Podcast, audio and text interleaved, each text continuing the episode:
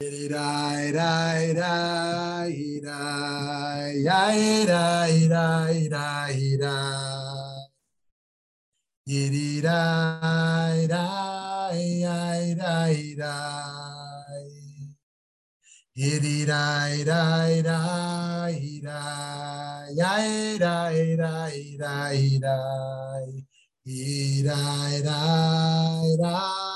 hira, hira, hira. Ay, ay, ay, ay, ay, ay,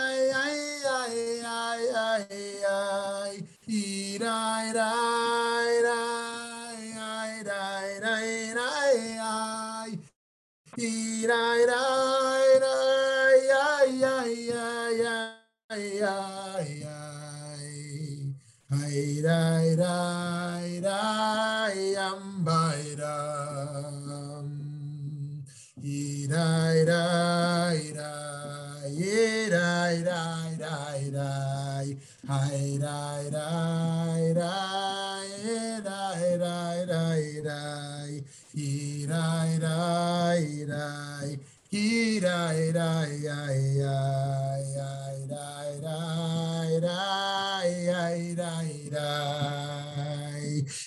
dai dai dai dai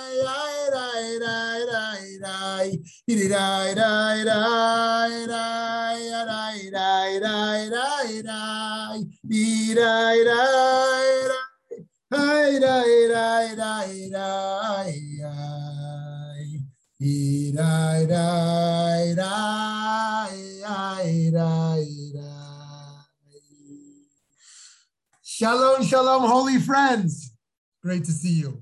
Great to see you all here. Eric and Lauren and Matthew, Regina, Steve and Vicky and Yehuda. Thank you for all those who are um, right on time here. So let's start with a little poll here based on our debate number 14, divine Torah versus biblical criticism. Where does Torah come from? Uh, I'll give you a clue. There's no clear answer here. So do all from God from Sinai, God and humans from Sinai, God and humans over time, all humans over time. So cast your vote over there.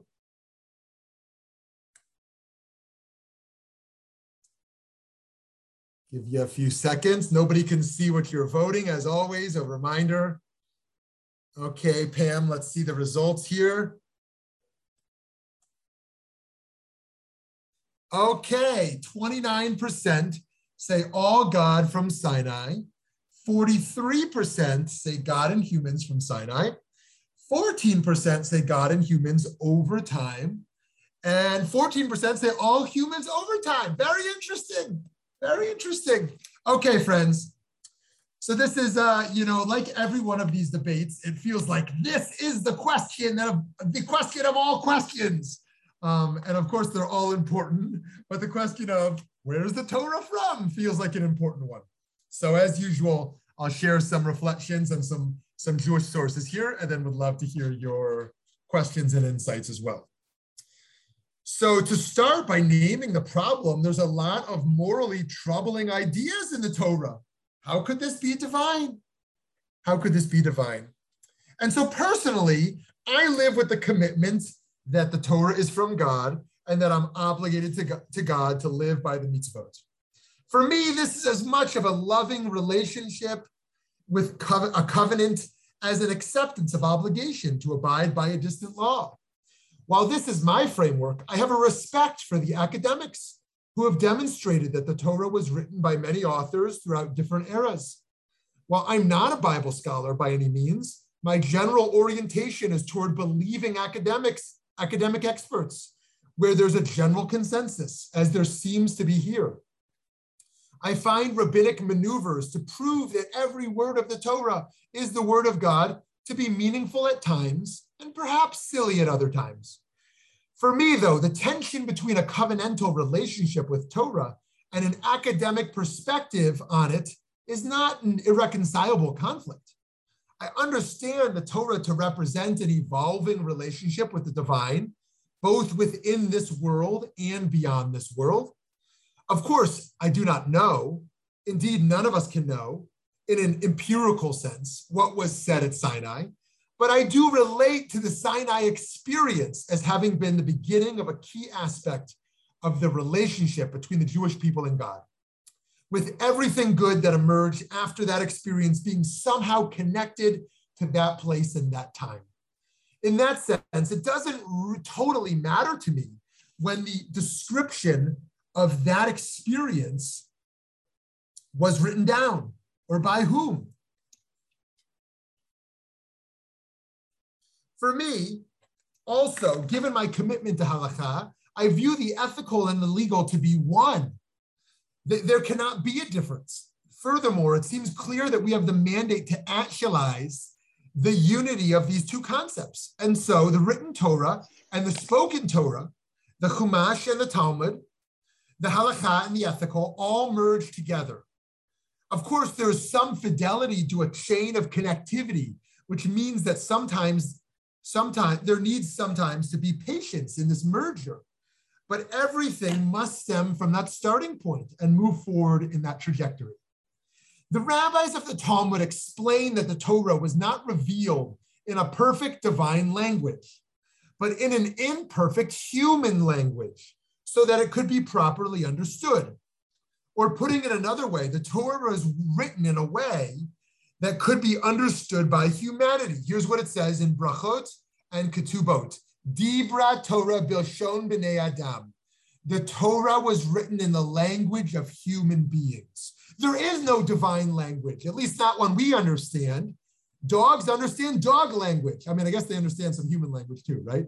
But humans understand human language. We don't understand divine language. Dibra Torah Bilshon B'nei Adam. The Torah was written in the language of human beings. This inevitably renders perfect interpretation or consistency impossible. This is not a hermeneutical problem unique to the Torah. Rather, we understand in modernity that our mystical insights and psychological depth can never adequately be captured in language. Human experience is more profound than human language. You'll tell me if you agree or disagree with that later. Human experience is more profound than human language. Even if the Pentateuch was written down over time, a position that the tradition itself embraces, at least to a degree, that this does not detract from its divine origin. Traditional commentators have offered many explanations for how the Torah was written. Rabbi Yochanan argued that the Torah was given scroll by scroll, while Reish Lakish argued that the Torah was, was originally given in its entirety. You can find that debate in the Babylonian Talmud, Gittin 60a to b. According to Rashi's interpretation, even for Reish Lakish, the entire Torah was not given all at once at Mount Sinai. Rather, Moshe wrote down each passage as it was told to him. And then the passages were compiled together. Megillah Rishis Nitzna.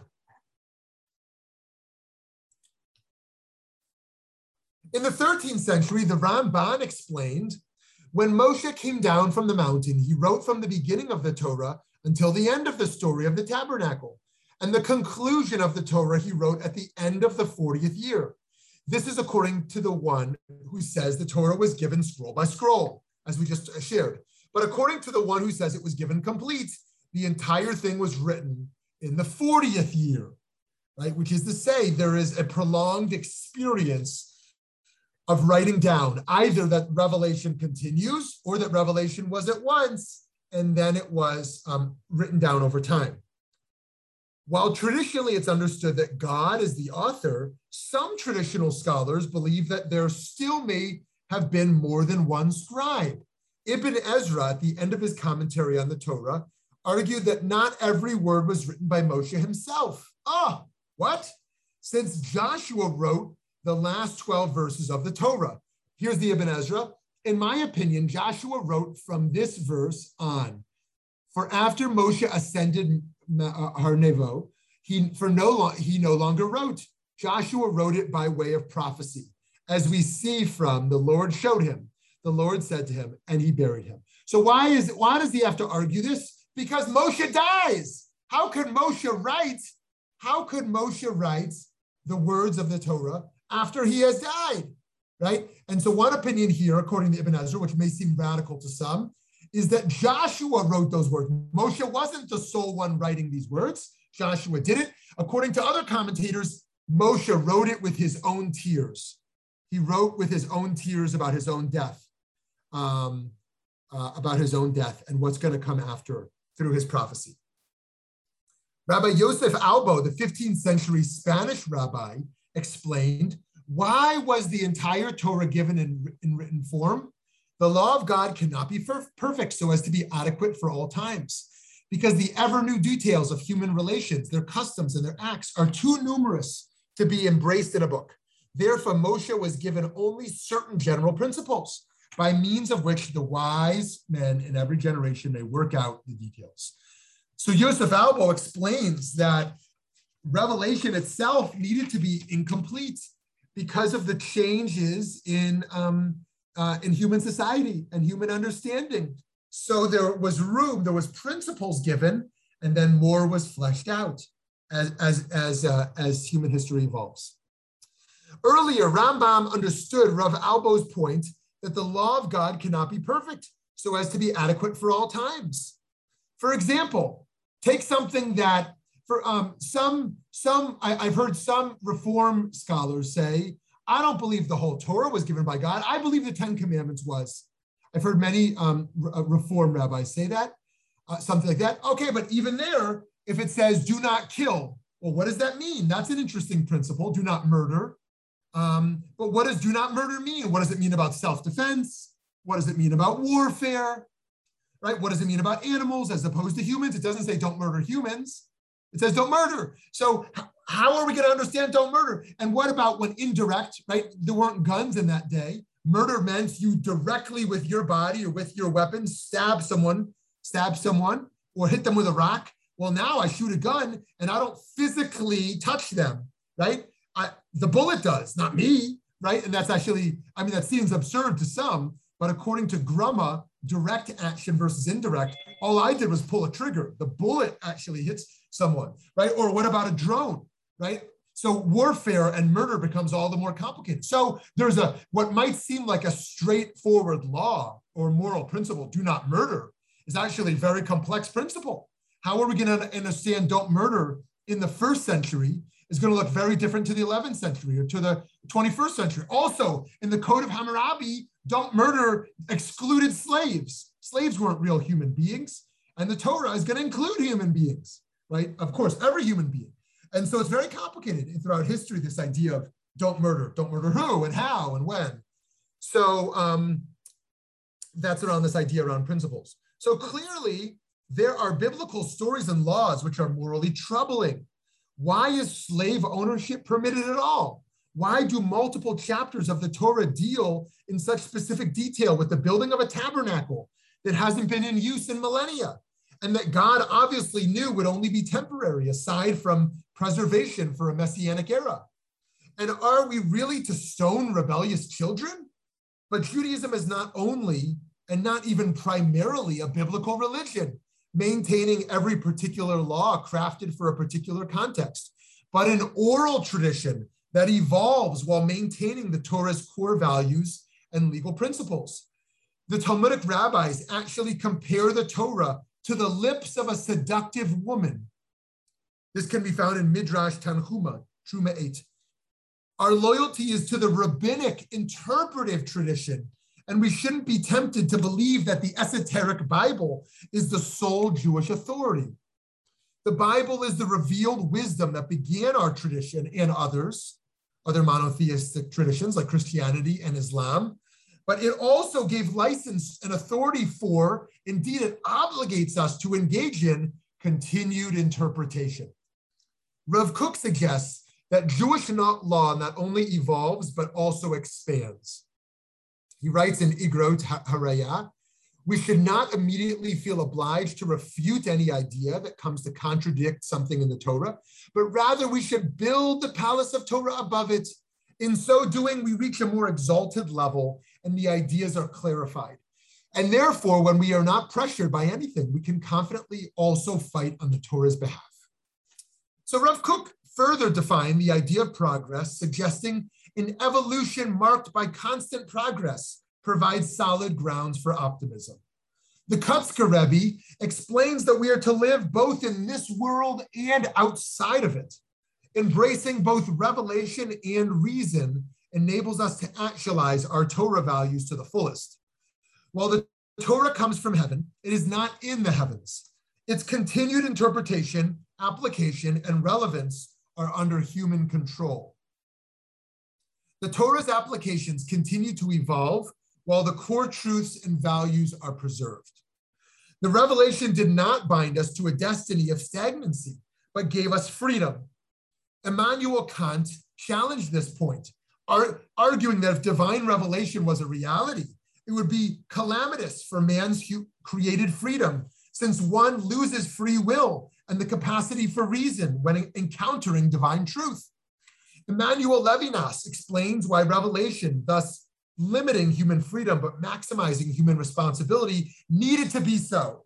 He wrote, the, the teaching, which the Torah is, cannot come to the human being as a result of a choice. That which must be received in order to make freedom of choice possible cannot have been chosen unless after the fact.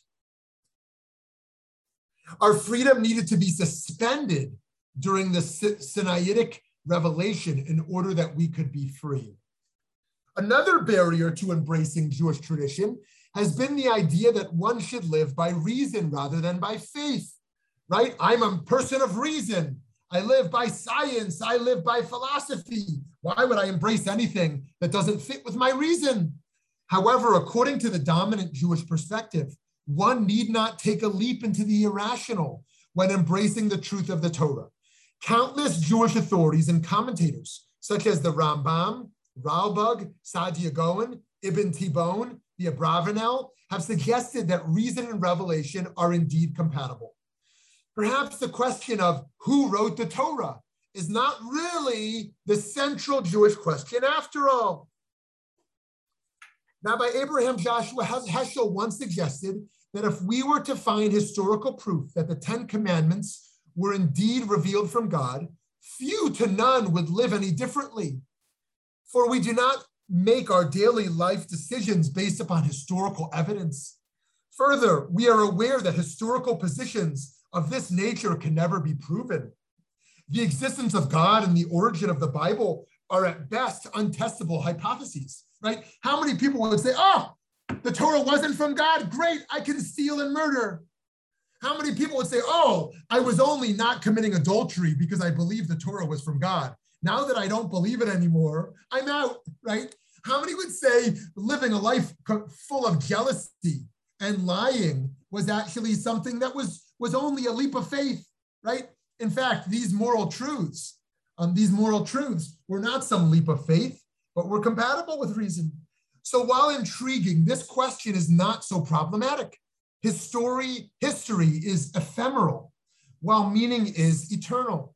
What matters most in the Jewish tradition, much more than historical truth, is the power of values.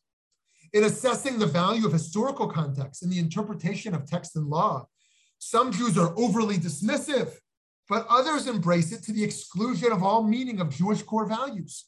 Reading ancient texts solely with a historical or scientific lens blocks one from embracing deep moral and scientific truths.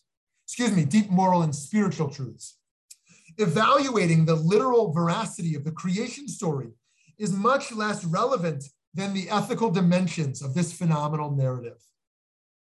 The Midrash Sifra, as understood by the contemporary Jewish theologian Rabbi David Hartman, explains beautifully that it is a principle of faith in the Jewish tradition that God liberated the Jews in an exodus from Egypt, Yitziat Mitzrayim.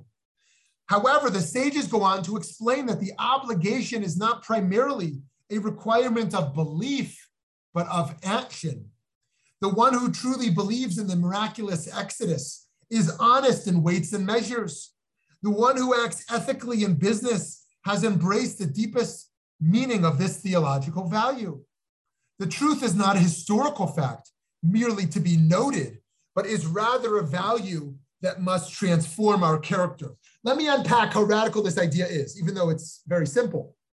Someone might say, What does it mean to believe in God? I shake in fervency and prayer that I know God exists. What does it believe mean to believe the Jews left Egypt? That when I say Shema Yisrael, I truly believe in historical fact. But what Hartman is saying, based on the Sifra here, is that what it means to believe these is not actually about what happens in one's mind, it's about one's action. If I believe in God, then I act honestly in my workplace, whether someone is watching me or not. What it means to believe that Jews came out of Egypt and that there's a lo- there is a world of justice is not that I sit there shaking in the belief, but that I act justly with how I use my time, with how I use my money, right? Believing in that model of justice based upon that narrative. It is a belief of, of action, right? That the mitzvot are about action, not about the mind. So, friends, I personally believe that God did indeed reveal the Torah to our people. My soul is bound up with Torah in a way that perhaps make, makes revelation retroactively true. This is an existential, but not an epistemological claim. The Torah is the most powerful and persuasive work I've ever read, and I feel spiritually elevated from an encounter with Torah, unlike that which I experience with anything else. I love secular poetry. I love the Constitution, the Declaration of Independence, but my soul is not bound up with it in the same way. I feel the values of this tradition to be the most ethically poignant and compelling. I'm not alone. All of Western religion whose adherents make up about half of the world's population, has been built upon the belief in this powerful revelatory experience. But over half of human people. Yet the ultimate question for me is not whether one believes in the Torah, but whether one lives in it, one, whether one lives it. Further, the fact that we cannot find historical proof that the Torah is from God is not a reason to opt out by living by Jewish law and values. Historical ambiguity is no excuse for disengagement. A philosophical like agnostic who questions whether human reason can understand anything beyond worldly experience and thus claims that the revelation is merely a myth that cannot be taken seriously risks becoming spiritually numb if tradition is therefore dismissed. It is not a leap of faith that is needed in embracing of that which one understands to may or may not be true. Rather, one must suspend or look beyond disbelief in order to find self actualization, one might suggest. Embracing revelation may actually represent what is constitutive of our humanity, what makes us uniquely human, since the ability to grasp something phenomenal beyond our own limited experience is what demonstrates that humans have intelligence. One might ask pragmatic questions does living in a community that embraces Jewish revelation enhance my moral responsibility? Does living by Jewish law and values make me a better person? Do I feel closer to the divine when I learn Torah, when I pray and fulfill traditional Jewish requirements? Theology that works, in a sense, is true, whether or not it's historically accurate. And such accuracy is elusive in any event. If one finds that through years of learning and performing mitzvot, their moral, spiritual, and intellectual commitments and capabilities grow, this cannot be dismissed as tangential to the goal of religion. True religion must be more concerned with the doable good than with the unknowable true. Judaism is a performative theology. We understand it by doing it. This is why the Israelites say, Na'aseh v'nishma, we will do, and then we will understand when receiving the Torah. Ritual is spiritual exercise that can facilitate the expansion of one's moral imagination. Torah is like love. You cannot understand it unless you have fully felt it and lived it. The Pentateuch, written sometime before the second millennium, before Common Era, whether or not it existed in some phenomenologically inaccessible state earlier than that, is a remarkable set of moral and legal teachings, poetry and song, love and tragedy, and dreams of a better world, Today, its message is unfortunately blurred in this age of skepticism, where no commitment seems to be held too tightly, and everything is contingent on what the latest historical evidence seems to indicate. However, if we imagine that God loves us, that a heaven awaits us, that a time of universal peace and justice will come, we can embrace the wisdom of our heritage, perhaps even more deeply. If we can allow our encounter with the divine and tradition to be existential rather than purely historical, we can connect in deep and meaningful ways, even without having all of our concerns resolved. So, friends, to move to a conclusion here, although this can't be concluded, when some of the tales about the Chafetz Chaim were challenged, one leader responded, I don't know if these righteous stories about him are true or not, but they don't tell stories like that about you and me. In like terms, we may or may not be able to prove the historical accounts told in the Bible, but there's nothing that compares to it in mo- the modern world or even in antiquity. As Mark Twain said, if the Ten Commandments were not written by Moses, then they were written by another fellow of the same name. the wisdom and language of the Bible is unparalleled in, the, in its power to inspire idealism and social change. No one claims that Reverend Martin Luther King Jr. was naive or unintelligent to root his social activism in the language of the, of the Torah right? He didn't, and it's very interesting, by the way, Martin Luther King didn't root his, um, his activism in the New Testament or in the language of Jesus, right? He chose to do it in what Christians call the Old Testament, in what we call the Torah. Martin Luther King primarily rooted his, his activism in the, in the narrative of Moshe, just like in many ways, um, Reverend William Barber, who's who's picking up the you know the, picked up the torch from MLK, leading the Poor People's Campaign has in many ways rooted his universalist activism also in, in a similar model. This revealed tradition has the power to inspire us again and again to transform the world, to make a sanctuary where God can dwell. Perhaps questions such as, is the Torah divine? And are the critics right? Are the wrong questions to ask. Perhaps we can and should live with the paradox and the humility of uncertainty Rather than over philosophizing as to who wrote the Torah, we can spend our time building our character through the deep wisdom it offers, enabling us to heal the world. Okay, friends, we only scratched the surface, but I want to hear from you. I want to hear from you. Let's hear your questions and thoughts uh, on this uh, on this great debate.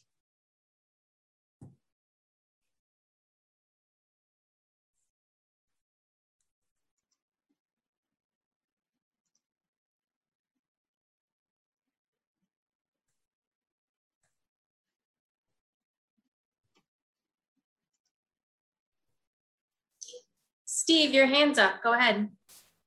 Oh, can you hear me? Yes, Steve, we hear you. Uh, to me, I mean, there's so much to talk about here.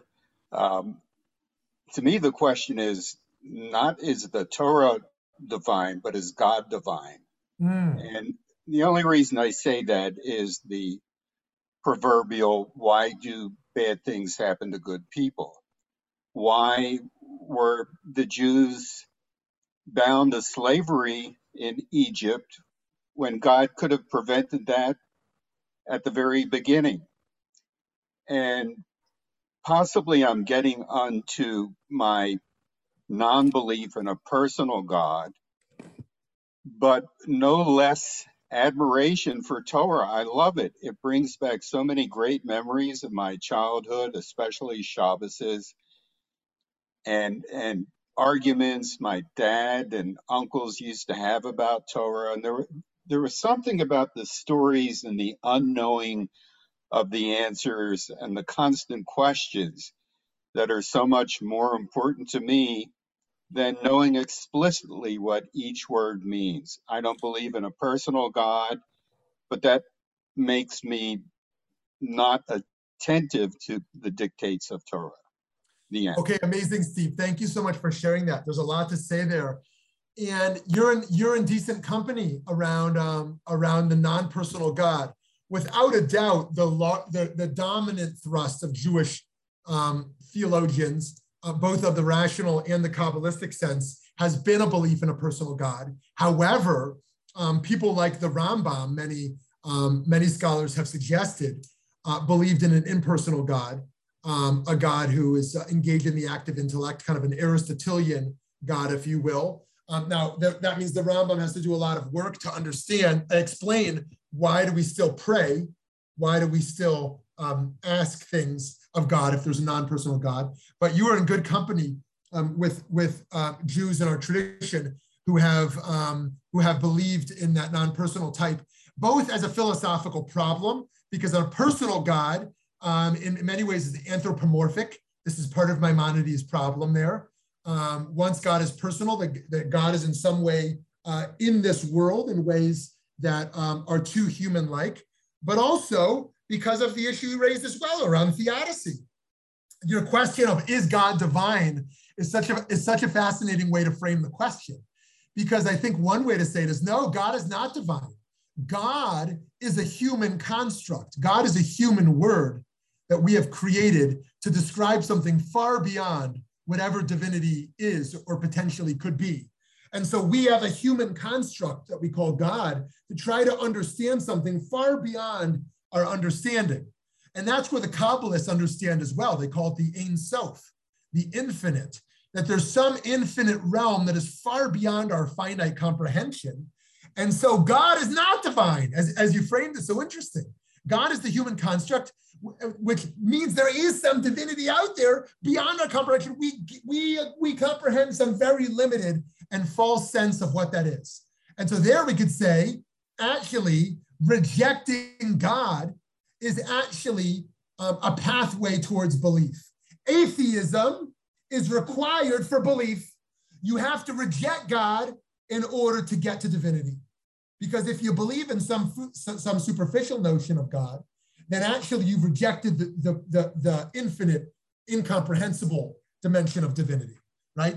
And so there, Rav Kook himself says that, that an atheist is closer to God than someone who believes in a false God, some limited notion of God, right? The humility that emerges with an encounter something way beyond us.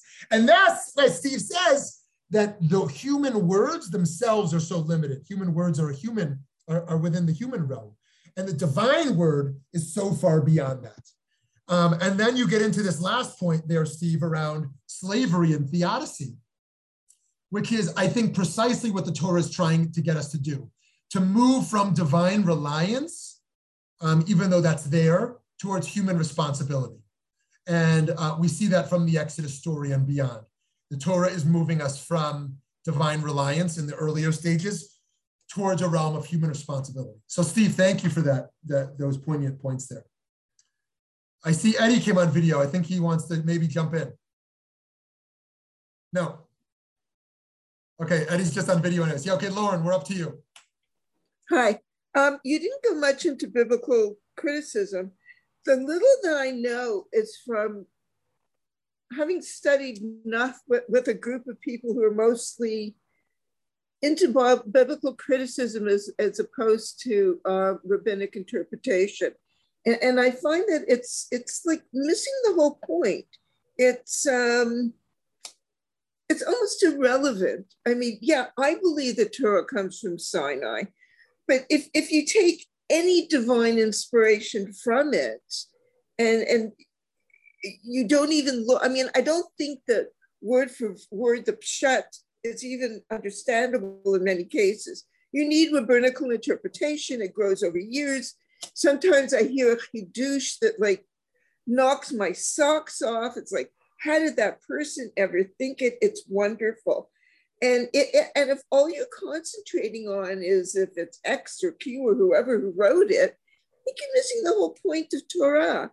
Um, anyways, yeah, great, great point. You know, you know, um, it, um, that's a great point, Lauren. And I think that um, that those who want to engage in the criticism dimension uh, primarily, and they say, oh, let's look at the artifacts we have found let's look at the historical context of the language as it's being used.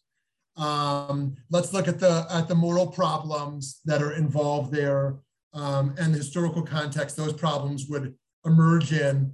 Um, I think um, on the one hand, there's something historically interesting about that and, and certainly relevant to the search for truth. On the other hand, I think you're right. As, a, as Jews or as humans seeking meaning, seeking God, seeking moral life, to primarily engage with the text in a scientific or historical manner, I think you're right, misses the point. Um, it misses the point of what we're what we're trying to do in this world and what we're seeking. Um, and so there's a lot to be said about that. Here's, here's another case. I've never really given this analogy. Tell me if this works. It'd be like meeting a stranger and they were like, tell us about your parents' marriage, right? And they're like, oh, well, here's 12 pictures I have over the course of their 50 year marriage, right? And these 12 pictures will tell the story of the marriage. And they say, well, you know, these pictures actually lead me to construct a very different picture. You say, no, actually, I'm their child or I'm their sibling. I can tell you a fuller story here, right? That just finding a few limited artifacts um, would be a very limited way to understand a human story. Um, you know, and so you, there's there's there's a much broader perspective of truth as you get closer and more intimate uh, to it. Uh, it would be, you know, or someone who has never prayed who read a book about prayer. Um, oh, like what are people doing when they pray? You know, like a neuroscience book, like what's happening in the brain when someone prays, as opposed to actually praying. Or, or someone who's never had a child reading a book about what it's what it's like to be a parent, um, as opposed to someone parenting. It's a very different phenomenon, right? And so I think you're right. And so, and I think this is also true for someone here who rejects the Torah as divine and for someone who totally believes it. I think in either model, engaging with the Torah beyond the historical scientific questions is powerful. It, you know, it would almost be like reading a Shakespeare, reading Shakespeare and being like, no, I want to know what what Shakespeare ate for breakfast that morning. He wrote that. Like, if I don't know if he had a good or bad breakfast, I don't really know what his poetry is about. Or I need to know exactly what, what was happening in his city on that day he wrote that because everything he says must be bound by the historical context, right? There's no realm of ideas that transcends the context. And I think part of the belief in the power of Torah is to say, yes, Torah emerges like everything does within historical context, and some ideas transcend context. They're that powerful. So thank you, Lauren. Eric, I see your hand is up.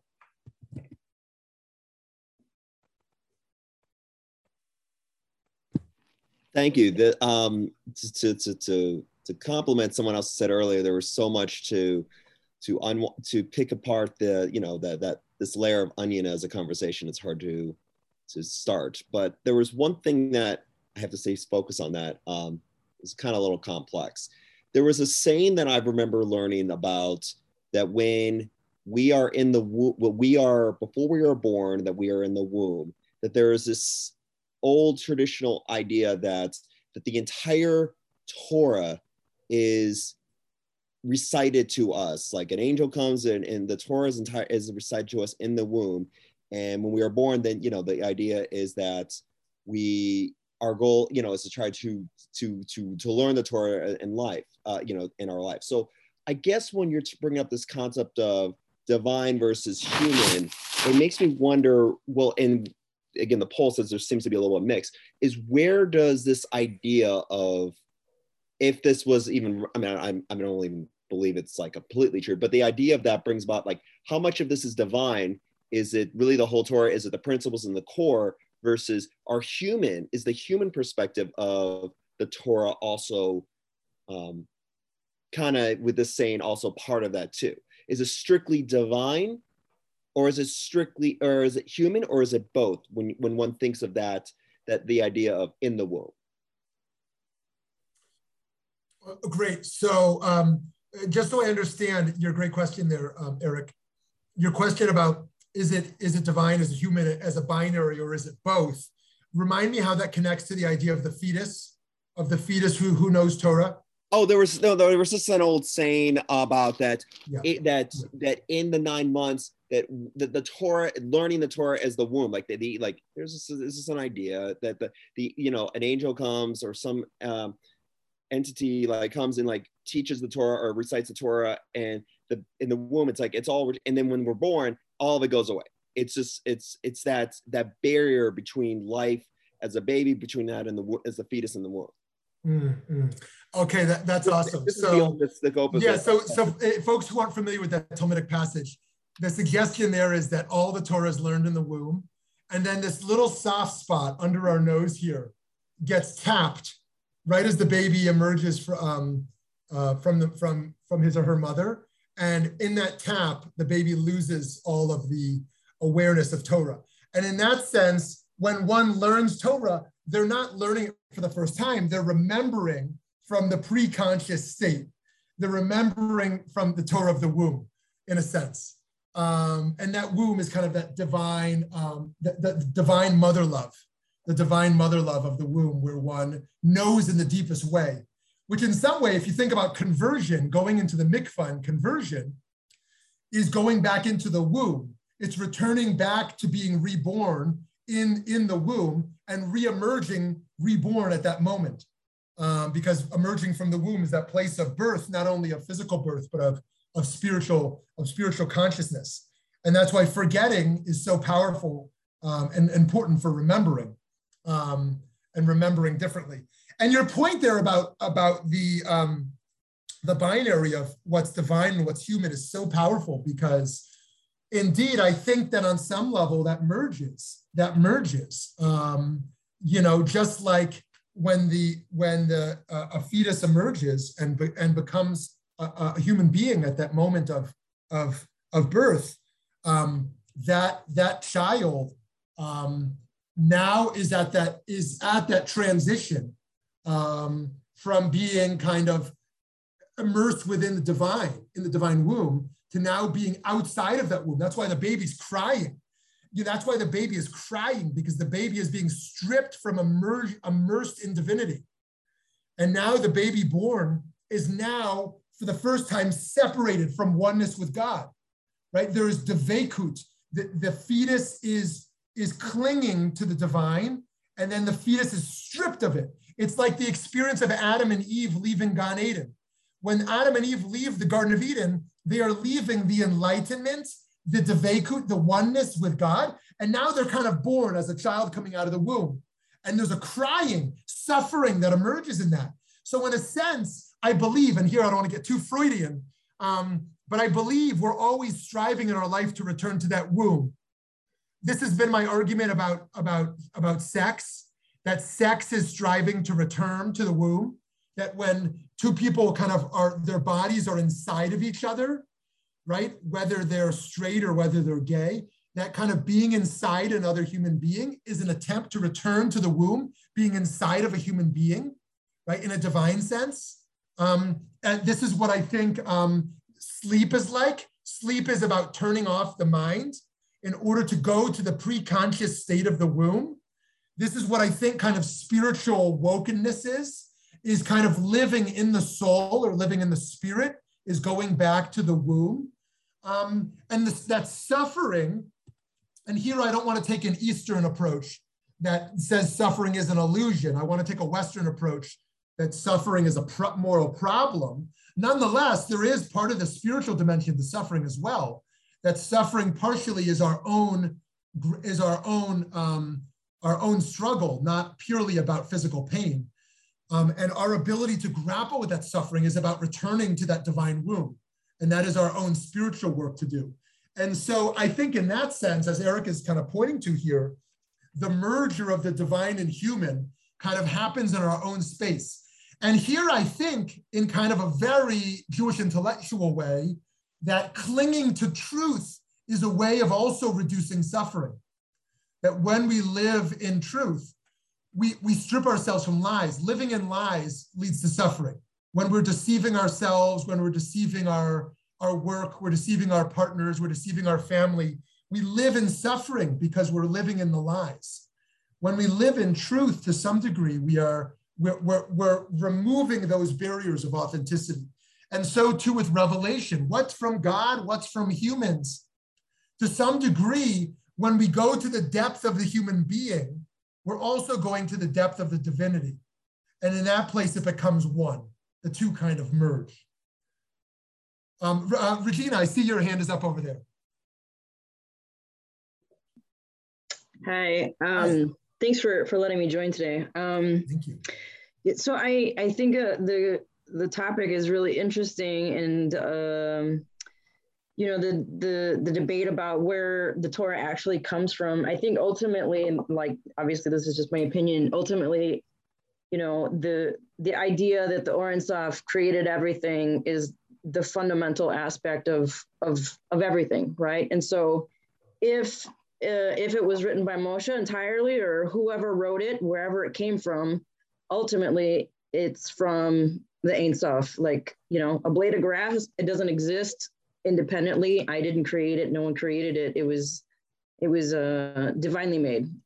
So I think, in my personal opinion, that uh, that's that's where everything comes from. Great. So great. So so Regina is sharing here a, a, fundamental principle of, of Jewish traditional faith, which is that everything was created. For the Greeks, the Greeks believed the world was eternal. The Greeks believed that God was eternal and creation was eternal. Um, and um, Jewish tradition came and said, God is eternal, but everything beyond God, so to speak, is created um, there was a creation story. And that's not explaining something eternal to create, that it is explaining the blade of the, the blade of, of grass. And so the Ein Sof, the infinite contains the finite within it as well. Yeah, so that's a really, that's a really profound, a really profound point. And what does it mean for there to be um, a one without the other, right? What does it mean to there to be a time before there was the other or any other, there was just oneness. That's kind of in the Kabbalistic sense what we're ultimately seeking to return to. Now there's separation, differentiation, there's self and other, right? We can even ask the question of who is this from, God or humans, as if there's a separation. But we want to ultimately get to that era where there's only that oneness. Now, Scott writes over here um, uh, so to confirm, is the Torah considered God made or man made? I hear various debaters or apologists use this point to try to undermine various religions. Is that a valid distinction?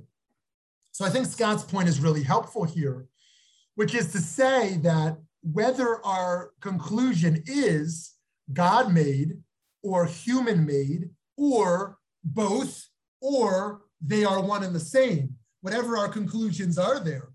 I think that, that the mistake is to say that is the primary question to the validity of religion.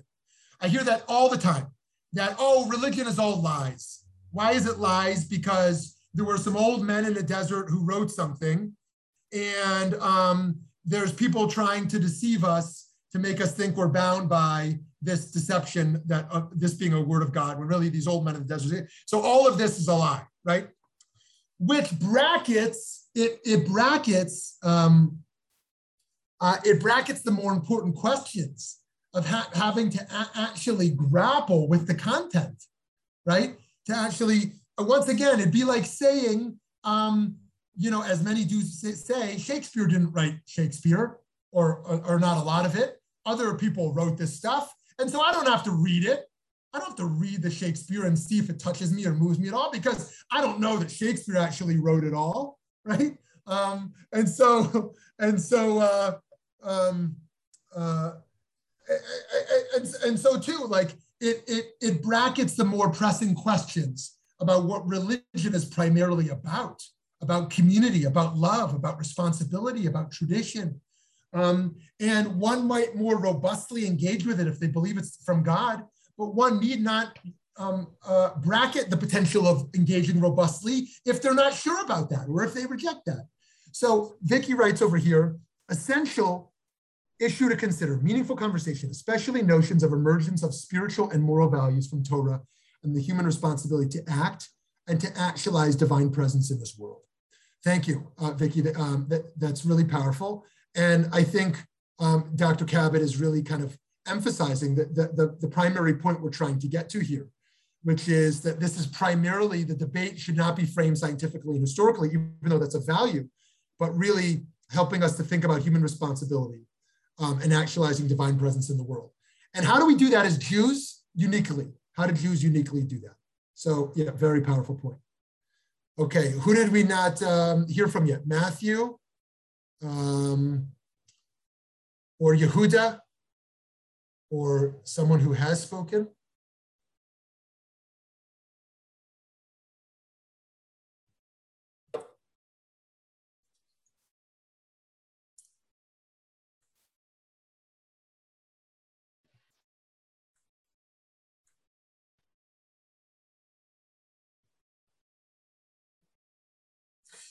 Okay, friends, so to conclude here, I think that um, I want to show respect to the academic work of biblical criticism, um, that these are serious scholars who um, have come to serious conclusions, and some of them, based on that, um, choose to not engage in Jewish practice or belief, and some actually choose to continue to, even as they are proponents of biblical criticism. They've made the two work together. And I also want to show respect to traditional believers who believe, who reject biblical criticism and believe that, that, um, that the Torah is the word of God given at once. And I also want to show respect. To see Eric has a hand up. We'll come back to him in a moment. Um, but it may have been unintentional because his hand is down now. Um, and I also want to show, um, nope, it's back up. And I also want to um, show, show respect to those who um, who, who think the debate is not the primary debate, who really think the question of origins is one we simply cannot know, and, um, and want to move to the question of experience, the question of, of spiritual experience. And so there's a lot of ways to wrestle with this. But what I, my main point here is that this debate cannot be used to disengage. Um, that our conclusions and on any of these spectrums raises responsibility rather than decreases. Okay, Eric, last, uh, last comment or question goes to you here.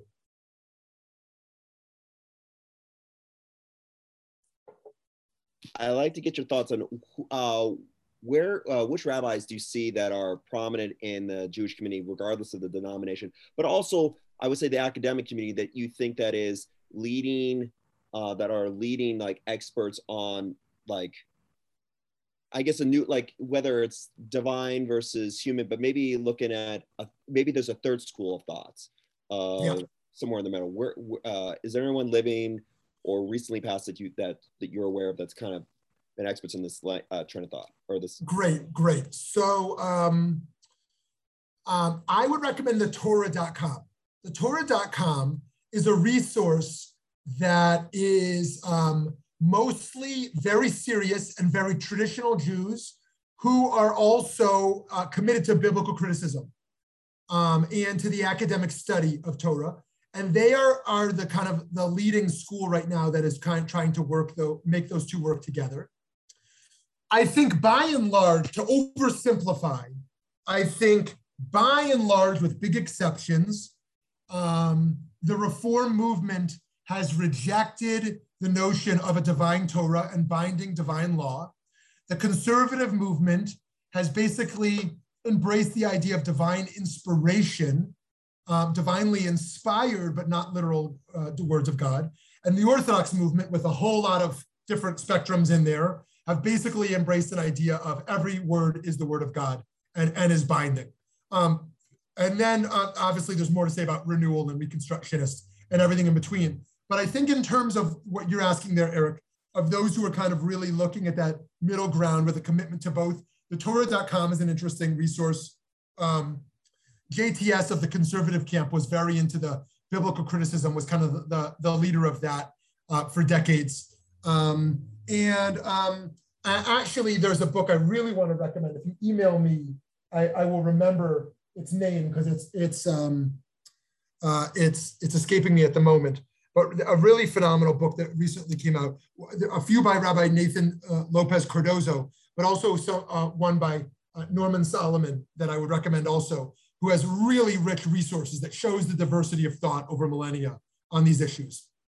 Friends, we have a great debate next week, debate number 15. I hope you'll continue to join us. The debate topic for number 15 is, is Judaism situated in the past or the future?